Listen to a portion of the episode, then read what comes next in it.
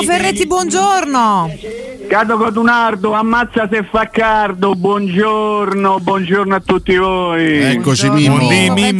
Eccoci Mimmo. Mi sono permesso di fare una rima giusto per ricordare che non, fa abbastanza. Non potrei farla d'inverno, Mimmo. Aspettate, però arrivamoci. Infatti sì, una cosa volta. Forse luglio. Facciamo dei gesti apotropaici, diciamo, già l'inverno. Ad hoc. Oddio, diciamo. Cado Codunardo. Nerdo, magari, anche caduto un nerd. Allora io dico arrivederci. Arrivederci. Nardo abbandona la trasmissione. Non c'è, ho detto non c'è, perché un pochino di zuzzurelloni prima. Domani diremo ha fatto 3 dirette con Mimmo, Alessio Nardo. Che bello. Pensa sa mai quando ti dice una sergente quella ma non per quindi insomma, vabbè. Mimmo, in realtà volevo partire oggi da un tema molto molto caro a Cotomaccio, perché Cotomaccio è triste purtroppo da qualche ora. Ovvero? E Cotomaccio è noto tifoso una grande squadra. Sì, ma non mettermi in mezzo. Vediamo Como, tesserato il giovane mediano dalla Correggese. Correggese. Attenzione alle S iniziali. Esatto. A parte Correggio era un grande artista, ricordiamole queste cose. Chiaro, essendo Cotovaccio un grande tifoso di questa squadra che viene privata di questo giovane mediano. Però siete veramente dei ragazzi molto simpatici. Scorreggioni. No, lo Correggese è una grande squadra. È un po' un club che si dà delle arie che certo. Così. Cioè, se mette pure Mimmo è finita, qua. No, come? Cioè, ragazzi, qui che dobbiamo fare? Sono le 9:03. Esattamente 24 ore fa abbiamo fatto la rassegna stampa odierna, quella di oggi. Sì. Ma che volete di più? Anticipiamo di un giorno la rassegna stampa che ci sarà il giorno successivamente. Dai, che dobbiamo dire? Guarda, avevamo anticipato tutto, no? Ti riassumo invece quello che ha detto Nardo stamattina. Beh. Intanto che Veretù è più forte contro di Frattesi, ha detto no, contro di te no, assolutamente. Che Veretù è più forte di Frattesi e che Diavarà va tenuto perché è un ragazzo che rispetta la Roma. Dimmi un po' su questo la tua. Veramente sono tutte boiate. Prima il dottor Nardo ha detto una cosa assolutamente incontrovertibile, e cioè che Fonseca era partito con Diavara e Veretù, non a caso 2 hanno cacciati e 1 stanno per cacciare, esatto. Quindi ovviamente ci sarà una motivazione.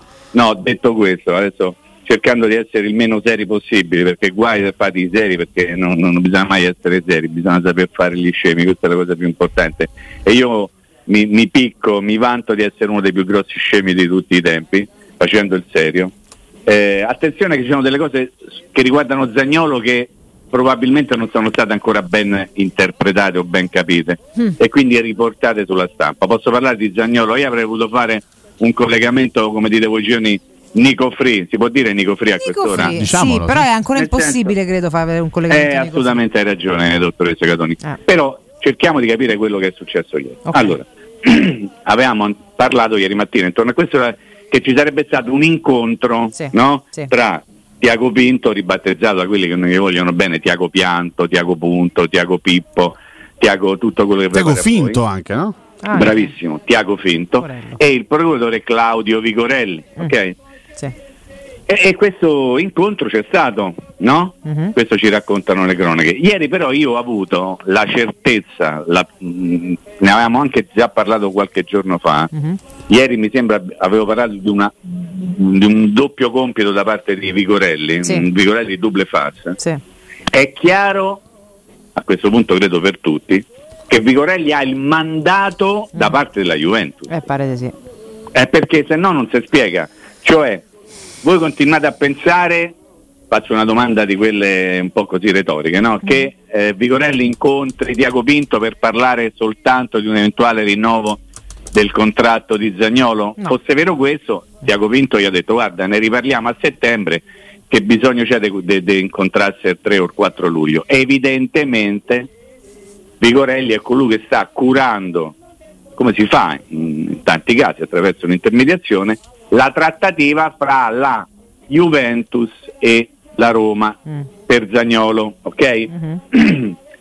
Qualora la trattativa dovesse andare a buon fine, Vigorelli prenderebbe i soldi come intermediario e i soldi come agenzia del giocatore, quindi la percentuale sul nuovo contratto. Vi faccio una domanda banale: chi ha tutto l'interesse affinché Zaniolo vada alla Juventus? Come sempre il procuratore Vigorelli. Stavolta però Alessio in doppia veste. In doppia veste. E questa è una novità abbastanza doppio interesse. Sì, ovviamente c'è tutto l'interesse, in questo caso veramente tutto, affinché vada a porto questa trattativa. Detto questo, ieri sera poi è stato molto divertente andare a leggere i resoconti di questo incontro, no? Attraverso, diciamo così, le cronache riportate sui social da coloro che si occupano praticamente tutto l'anno di calciomercato, due in particolare che per altre cose si odiano pure molto tra di loro e non fanno nulla per evitare che questo venga a galla. Da una parte Gianluca Di Marzio e dall'altra un altro che non nomino perché mi ha pure bloccato, unica persona al mondo che mi ha bloccato su Twitter. Bene. E quindi non lo nomino, però è accentato, però diciamo che è accentato. Sì, esattamente. Con due L. Vabbè. Diciamo anche che ogni tanto, no, non vorrei che fosse un no wash, però insomma diciamo questo. Da una parte è stato detto passi in avanti, si rivedono giovedì, venerdì, dall'altra non è stata portata nessuna offerta. Quindi già il fatto che insomma non sia stata portata nessuna offerta da chi? Da Vigorelli quindi, certo. E quindi è Vigorelli che sta a fare la trattativa per conto della Juventus. E quindi torniamo al discorso di prima. In realtà io credo che in questo momento si stia facendo anche molta fuffa mediatica, molta fuffa mediatica per non far sapere tante cose che appaiono abbastanza chiare. Però abbiamo parlato già sufficientemente 10 minuti di Zaniolo, io sono qui per eventuali vostre domande a tal riguardo. Guarda Mimmo, solo una cosa, perché giustissimo tutto quello che hai detto, ovviamente occhi puntati sul lavoro, l'interesse e le spinte multiple di Claudio Vigorelli, però poi quello che ti chiedo è: a noi interessa quanto si muove Vigorelli o interessa quello che la Roma, quanto la Roma sarà forte nel fare i suoi interessi? Cioè, nel senso, uno può pure scalpitare quanto vuole, però poi c'è una società, e visto che lo possono chiamare come vuole, ma Tiago Pinto è in realtà credo un ottimo professionista e lavora per una società assolutamente seria. Cioè, tu hai fiducia nel fatto che la Roma faccia i suoi interessi, al di là di quanto poi possano sgomitare gli Zaniolos? Assolutamente sì. Certo. Resta però da capire quali siano realmente gli interessi della Roma. Ah certo, chiaro. Perché bisogna capire se l'interesse della Roma è A, tenere il giocatore, B, vendere il giocatore, C, quantificare il più possibile dalla cessione del giocatore. Quindi, come abbiamo detto abbastanza in maniera ripetuta ormai da tempo, e non solo io ma tutti, si tratta semplicemente di una questione di grana. Si tratta semplicemente di arrivare ad un accordo che soddisfi un pochino tutti, soprattutto sotto l'aspetto economico, perché poi se la Roma dovesse essere soddisfatta attraverso la cessione di Zaniolo, recuperare i soldi che le potrebbero consentire di andare a prendere altri calciatori e migliorare la squadra, credo che poi alla fine tutti, ma veramente tutti, sarebbero contenti. Al momento si fanno delle schermaglie, si dice se ne riparlerà giovedì, se ne riparlerà venerdì. Ieri non l'avevamo commentato per pudore, su alcuni giornali erano uscite già pronte le visite mediche giovedì o venerdì a Torino in casa Juventus per Zaniolo, quindi de fuffa ce ne regalano veramente tanta, insomma, no, ma questo è il momento per poter tirar fuori qualsiasi cosa sotto questo argomento. Tanto è buono tutto, è buono tutto in questo momento, ricordate che è buono tutto fin quando non cominciarono le partite, ma quelle ufficiali, perché quelle insomma diciamo così da ombrellone avranno una valenza abbastanza relativa. Si potrà dire tutto, si potranno fare apprezzamenti sui pollici, sui piedi, sugli alluci, anzi scusate, di Mourinho, si potranno fare apprezzamenti sul fatto che fa vedere che giocherà all'Isesa 3 magari a un grande imbocco, si potranno fare tante belle discussioni, però poi alla fine la sostanza è soltanto la cronaca, e la cronaca ci dice che oggi 6 luglio la situazione è quella che non è cambiata rispetto a ieri, e che tutto quello che è stato raccontato probabilmente fa parte di un discorso di opinionismo trasformato in giornalismo, o presunto tale. Mi sono permesso di fare una considerazione forse un po' troppo sempliciotta durante la mattinata. Mimmo, ho detto diciamo che ieri in questo incontro non è stata presentata nessuna offerta da parte della Juventus, grazie a Graziella e grazie al caldo. La Juventus ancora non ha ceduto De Ligt e quindi al momento non ha quella disponibilità lì. Però ti chiedo se effettivamente la formula sarà quella del prestito con obbligo. La Juventus ha prestito oneroso con obbligo. La Juventus ha realmente la necessità comunque di assicurarsi prima un cash cedendo De Ligt, o l'affare Zaniolo potrebbe chiuderlo e quindi l'offerta per Zaniolo potrebbe presentarla a prescindere? Ma allora il tuo ragionamento ci sta tutto, resta da capire quanto sia vero quello che ci stanno raccontando che la Juventus ha bisogno di cedere le liste prima di formulare un'offerta per un prestito oneroso con diritto di ricatto, come mi è capitato di leggere, per Zaniolo equivalente a una decina di milioni di lire. Quindi 10 milioni tu c'hai bisogno di vendere elite, non credo, no? Nel senso che uno può fare anche un ragionamento, intanto metto dentro i soldi di elite e in qualche modo faccio un'altra trattativa attraverso un pagherò di quelli importanti. Però è chiaro che si fa questo ragionamento, lo stesso ragionamento che probabilmente facciamo noi quando diciamo prima vendi Zaniolo, poi prendi due giocatori che potrebbero andare a sostituire in attacco Zaniolo, ecco, tutto lì. In realtà però sono nostri ragionamenti, perché nessuno ha la certezza di quello che sta accadendo. La certezza riguardo il discorso di Zaniolo Roma-Juventus è che il suo procuratore sta facendo di tutto per portare il giocatore a Torino, questo sì, in maniera legittima, certo, è il suo mestiere, lo deve fare, al punto che abbiamo capito che è colui che sta facendo da intermediario tra le due società, cioè la Roma e la Juventus non si parlano in maniera diretta, ma si parlano attraverso un terzo uomo che è appunto, e forse vorrei anche dire stranamente, il procuratore di Zaniolo. Però queste cose nel calcio sono abbastanza normali, le cose strane del calcio diventano normalissime. Vi faccio un esempio. La Roma ha acquisito Nemanja Matic, giusto? Yes. Okay. Sì. Sapete a chi aveva dato la Roma il mandato per andare a trattare Matic e tutte quante le cose? Ve lo dico io. Dici. A Beppe Riso, ok? Che è il procuratore di Cristante. E non solo, no, però perché dico Cristante?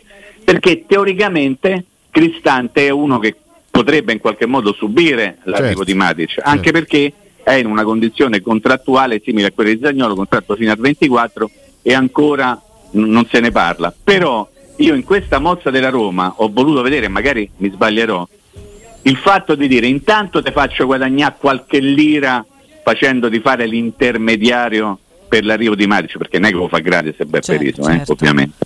E poi andiamo a parlare di Cristante Sereni. E sicuramente in quel caso io immagino il procuratore ci andrà con un sorriso diverso rispetto magari a qualche tempo fa. È una mossa intelligente comunque. Assolutamente sì, sono cose che si fanno, ecco perché io non biasimo. E c'è pure il discorso Frattesi, no? Assolutamente sì. Che riguarda Riso.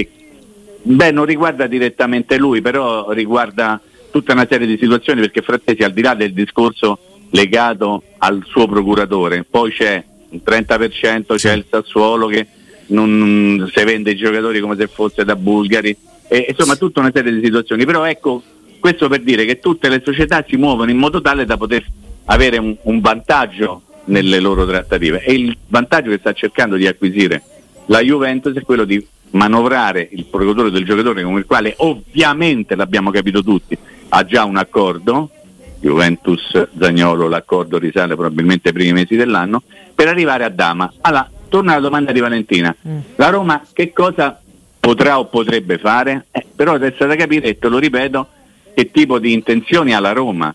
Cioè la Roma potrebbe anche aver già deciso, io il giocatore l'ho perso o lo perderò e quindi devo cercare di limitare i danni, un pochino quello che aveva fatto la Fiorentina con Vlahovic, perché quando ha capito che il giocatore ormai si era promesso ad un'altra squadra, guarda caso la Juventus, ha detto ok, allora te ne vai via subito, portaci i soldi, e la Juventus ha preferito fare subito l'operazione. Però quando sei in una situazione di questo tipo con il giocatore che ha un accordo con un altro club, diciamo che devi un pochino correre a ripari cercando di sfruttare al meglio la situazione. Faccio un esempio che potrebbe sembrare banale, ma la Roma ha tesserato Selic, ok?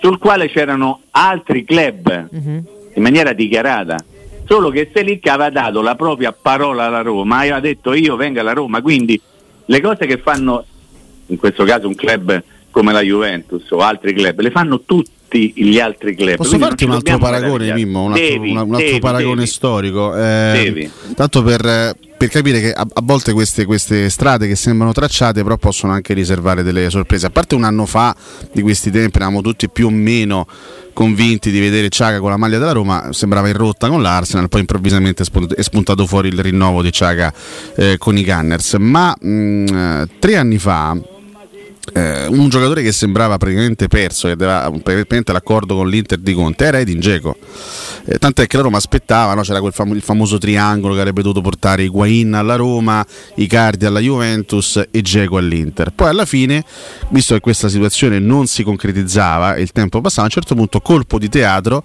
da parte della Roma, rinnovo di Edin Dzeko con la Roma, e la situazione finì lì, la situazione di mercato finì lì. In questo caso è quanto è lontana questa ipotesi, diciamo, alternativa di vedere all'improvviso una soluzione diversa da quella che sembra tracciata, no? Un rinnovo improvviso di Zaniolo con la Roma. Mi sento di dire in questo momento, io mi sento di dire che è abbastanza lontana come ipotesi, però un tuo punto di vista, Mimmo? Guarda, allora, diciamo che tornando alla vicenda Dzeko, bisogna sempre ricordare che Dzeko è stato sul punto di lasciare la Roma. Poi non l'ha mai fatto perché non gli avevano mai garantito i soldi che lui voleva. Questa è la verità storica, nel senso che vado qui, vado là, una volta vado di sotto, una volta vado di sopra, poi alla fine è rimasto sempre a Roma perché non gli davano mai i soldi che lui realmente voleva. Poi nel momento in cui l'Inter glieli ha dati, facendo anche un contratto diverso rispetto a quello che lui aveva in Roma, ha preso la macchina e se n'è andato a Milano per vincere lo scudetto, come sappiamo tutti, e quindi gli facciamo ancora i complimenti per la vittoria dello scudetto.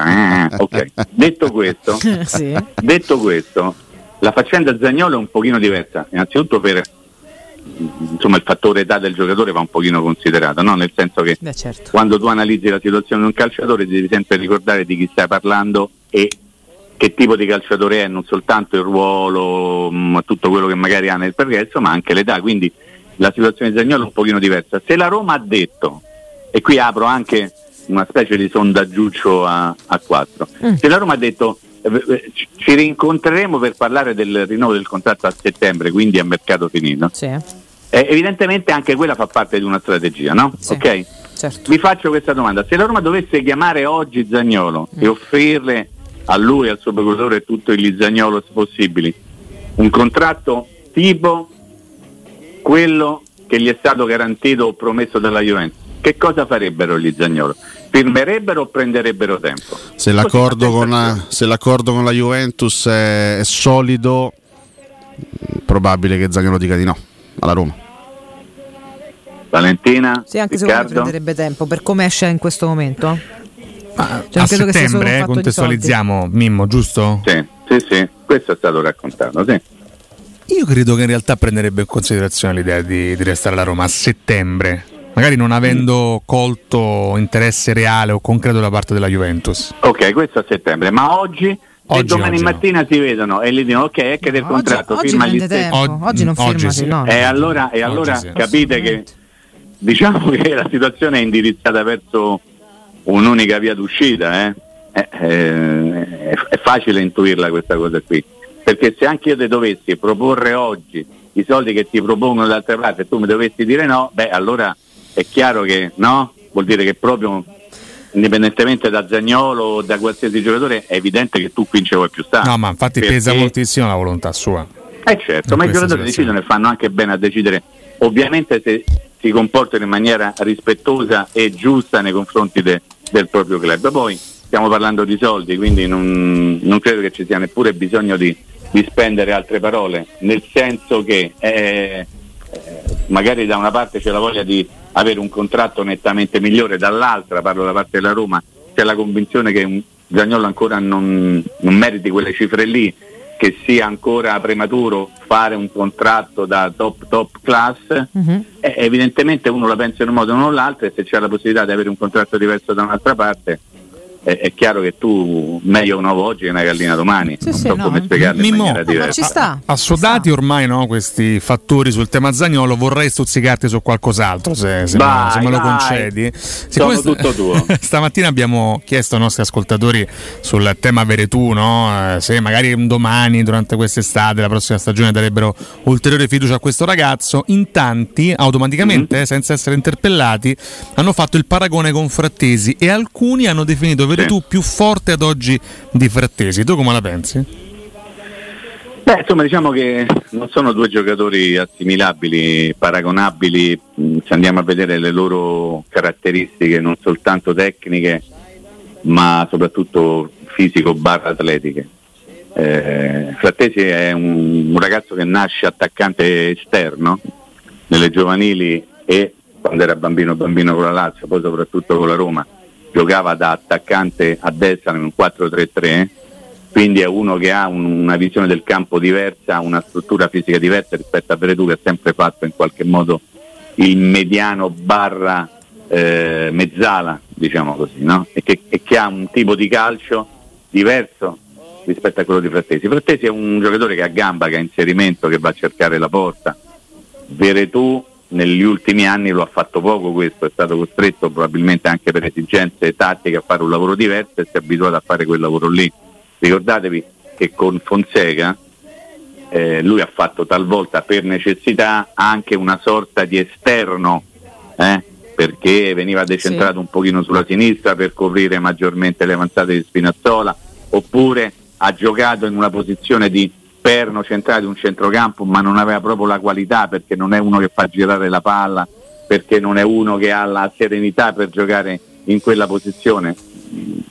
Vi ricorderete sicuramente un episodio accaduto durante Roma-Juventus, una palla giocata dritta al limite dell'area, lui che non ha perso un attimo, Alessio è presente, no? Il senso della posizione, è stato costretto a fare fallo da rigore dopo pochi minuti. Quindi capisco perché bene. Ti riferisci precisamente ad Alessio sul ricordo, ma comunque mi sfugge questo fatto.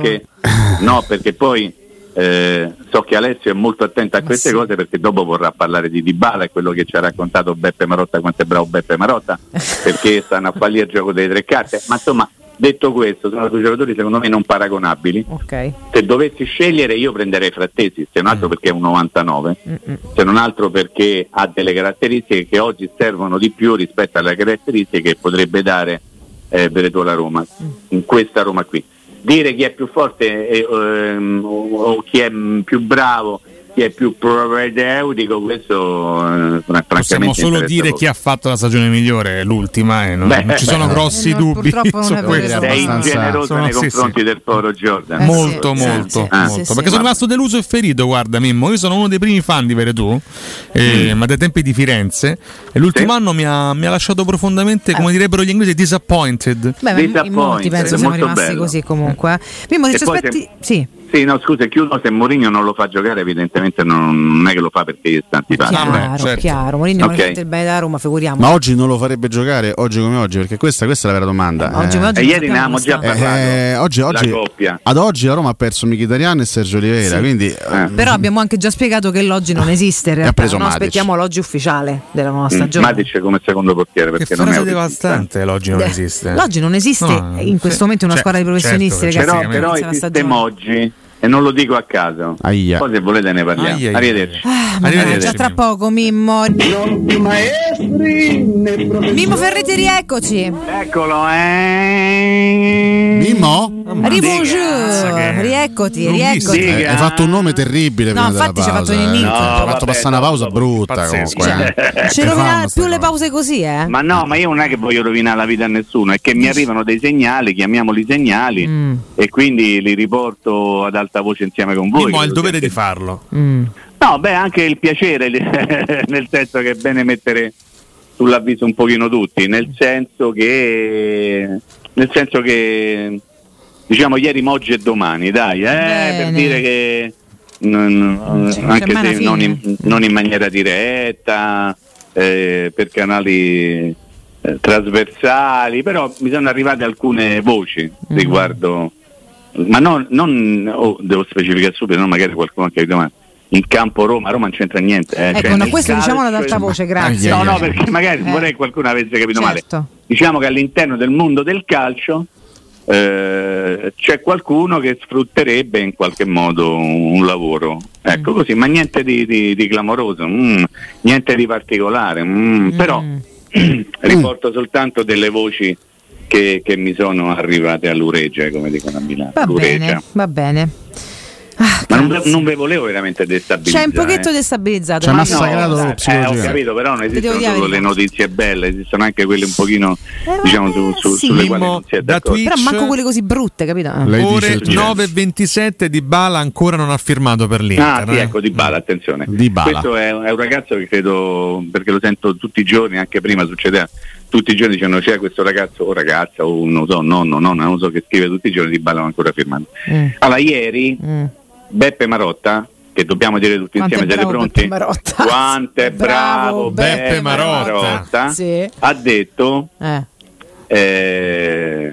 Dybala rappresenta rappresentava uso imperfetto, una nostra opportunità, e lì si è tradito, perché è chiaro che ha fatto certo, ha fatto l'imbocco, perché è bravo Marotta, ma è quanto è bravo Beppe Marotta, è il più bravo di tutti. Poi pochi sanno che chi realmente lavora all'Inter, perché è Ausilio, direttore sportivo, quello che ha portato Lukaku, perché Lukaku non l'ha portato Marotta, anzi non l'ha riportato, ma l'ha riportato Ausilio, però poi c'è Baccin che è il collaboratore di Ausilio, però Beppe Marotta quanto è bravo, Beppe Marotta parla sempre lui, è anche presidente riconfermato dell'Associazione Italiana dei Direttori Sportivi, pur non essendo il direttore sportivo visto che fa un altro mestiere, ma a Milano esiste solo il Beppe Marottismo, diciamo che qualsiasi cosa c'è Beppe Marotta. Attenzione, ma la domanda, se noi dovessimo dare per certo, ma io non ci credo assolutamente, che l'Inter abbia scansato in via definitiva Dybala, perché non è vero, ve lo posso tranquillamente confermare, ci sarebbe da chiedersi come mai nessuno vuole Dybala, perché chiede troppo, chiede troppo, ma soprattutto Dybala sarebbe ancora così felice di andare all'Inter dopo che hanno preso Lukaku e faranno di nuovo la coppia Lukaku-Lautaro.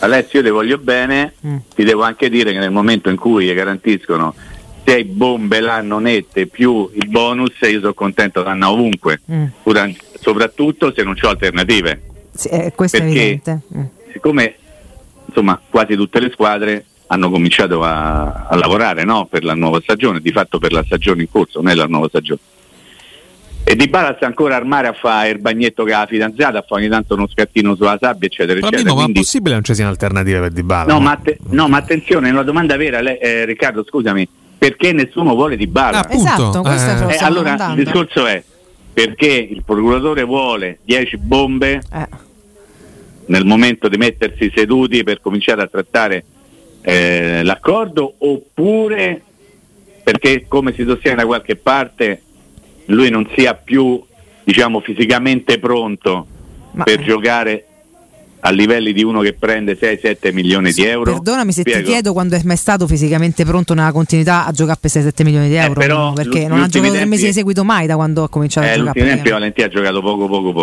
poco appunto. Allora, siccome nell'ottobre dello scorso anno lui aveva raggiunto un accordo per il rinnovo con la Juventus pari a 8 netti più bonus, che l'avrebbero portato a guadagnare circa 10 netti l'anno, improvvisamente la Juve, dopo che sono passati diversi mesi rispetto a quel periodo lì, il periodo dell'accordo, ha detto questo non mi serve più, nel frattempo ha giocato 2 partite, ok, allora infatti a me non stupisce il fatto che non ci siano richieste per Dybala, io ho sempre detto questo, però. No, perché volevo cominciare ad analizzare la faccenda da un'altra parte, siccome mi è capitato di leggere da più parti, già una decina di giorni fa o giù di lì, svanito l'acquisto di Ronaldo, virgola, la Roma piripipiripipiripi. Allora, se noi facciamo passare l'idea che la Roma ha mancato l'acquisto di Ronaldo, cioè noi facciamo passare un messaggio completamente fuori dalla grazia di Dio, perché come avevamo già abbastanza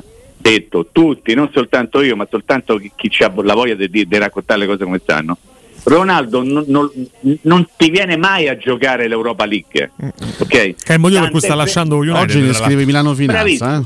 Prego, scusami. C'è un articolo di Milano Finanza che mi segnalava Matteo Bonello. Il direttore che è tifosissimo della Roma, lo sapete, sì. Attenzione, grandissimo tifoso della Roma, il direttore di Milano Finanza. C'è un articolo che ripropone la tematica, la suggestione Cristiano Ronaldo Roma. Sì, suggestione, ma non ci provano, sentito là il pezzo.